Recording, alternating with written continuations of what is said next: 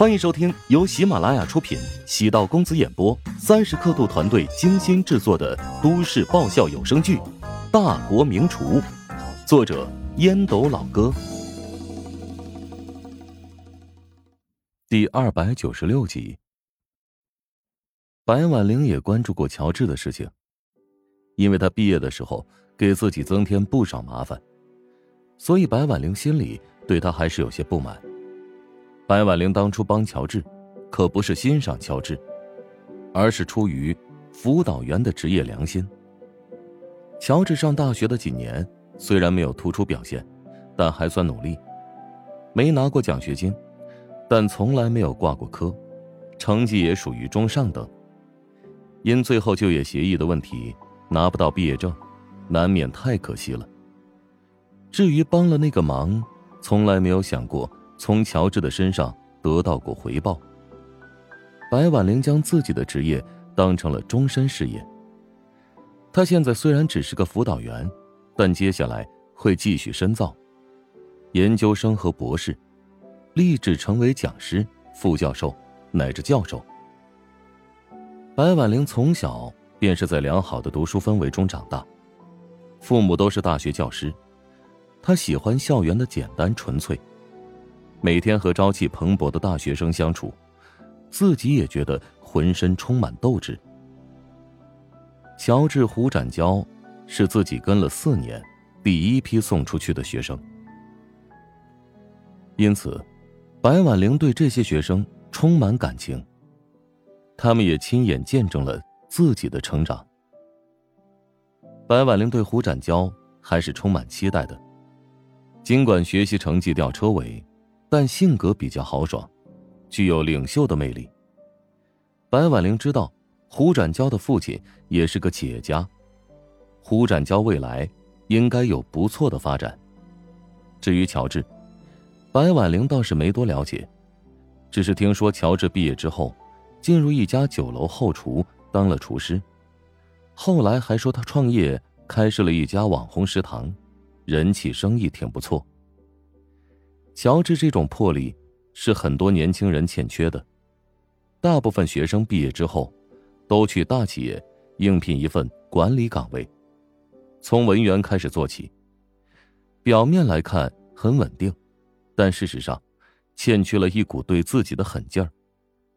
创业会遭遇各种各样的风险，但收获也是丰厚的。乔治现在的食堂经营的怎么样？实现盈利了吗？白婉玲关心道：“他知道很多人创业一开始都是亏损，何况乔治才毕业几个月。哦，早就实现盈利了，现在每天的利润差不多接近二十万吧。每天二十万利润？”白婉玲难以置信，吃惊的望着胡展娇。胡展娇也是实话实说，没必要跟白婉玲兜圈子，更不存在炫耀。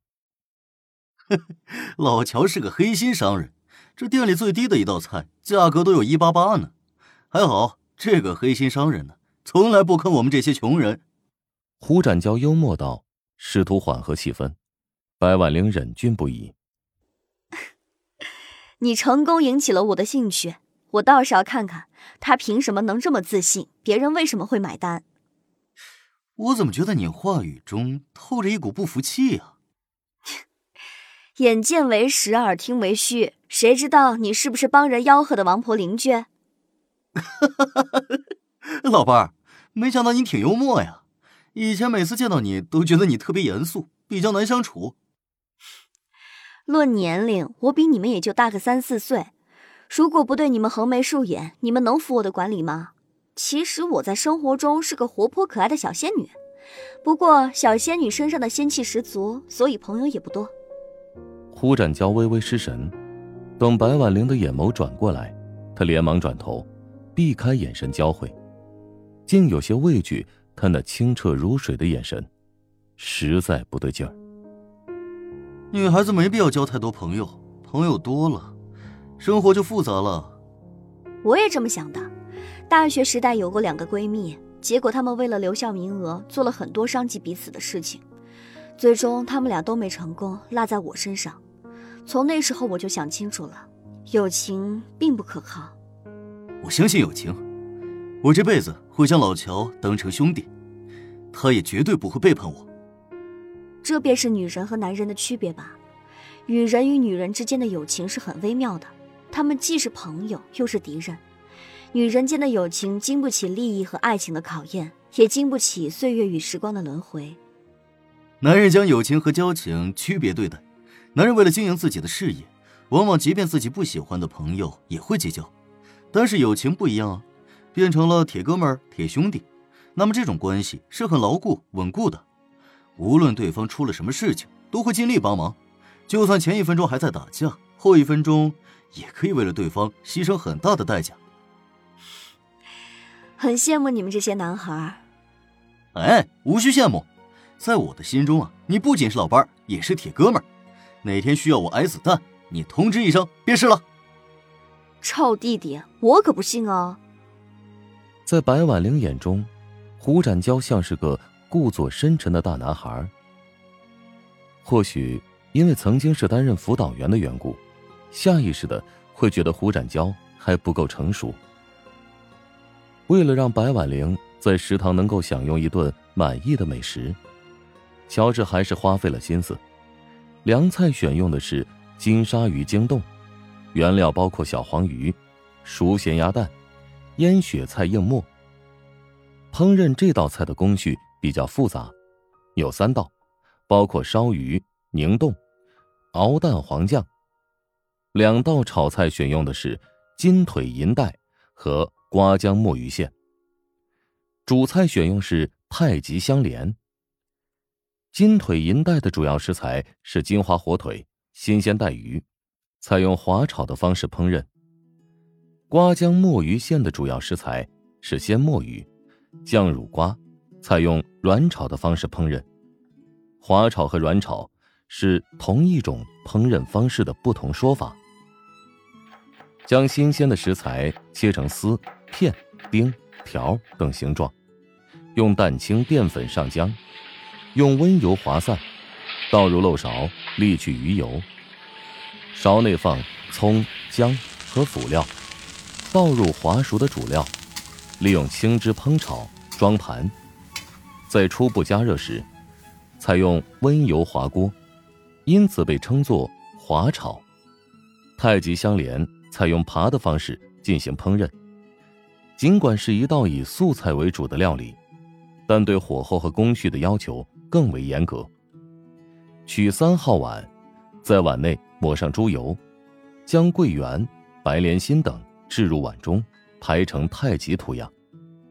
再从两侧分别填入莲蓉和枣泥压实，将多余的莲心填在双色枣泥馅上，与碗口齐平。在最上方铺上白糖。封口上蒸笼。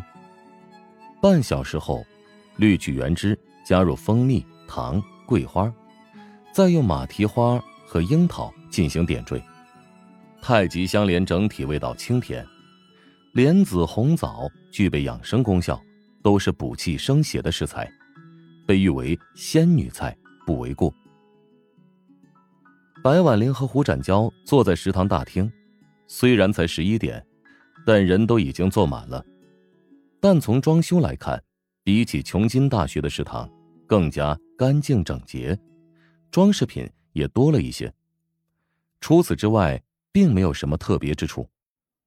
也有学生购买食堂的套餐，找一个位置坐下。白婉玲有意研究了一下那些套餐，诸如西红柿炒蛋、宫保鸡丁、红烧肉等等。跟自己食堂出售的盒饭没有太多的差别，不过，白婉玲观察几分钟，发现有个最大的区别。琼金大学的食堂虽然在卫生上也投入很多，但空气或多或少混合着一种油腻的怪味儿。然而，乔治经营的食堂空气中飘满了各种菜香味，混合在一起，不仅不会觉得厌恶，怎么反而会有种让人食欲大振的感觉？服务员将菜端上桌，笑着解释道：“这是我们老板专门为二位制作的，请慢慢享用。”只是看了一眼菜品的外形，白婉玲便觉得口腔分泌出大量的液体，她连忙紧紧抿住嘴，连话都不敢说，只差一点口水就流出来了。本集播讲完毕，感谢您的收听。如果喜欢本书，请订阅并关注主播。喜马拉雅铁三角将为你带来更多精彩内容。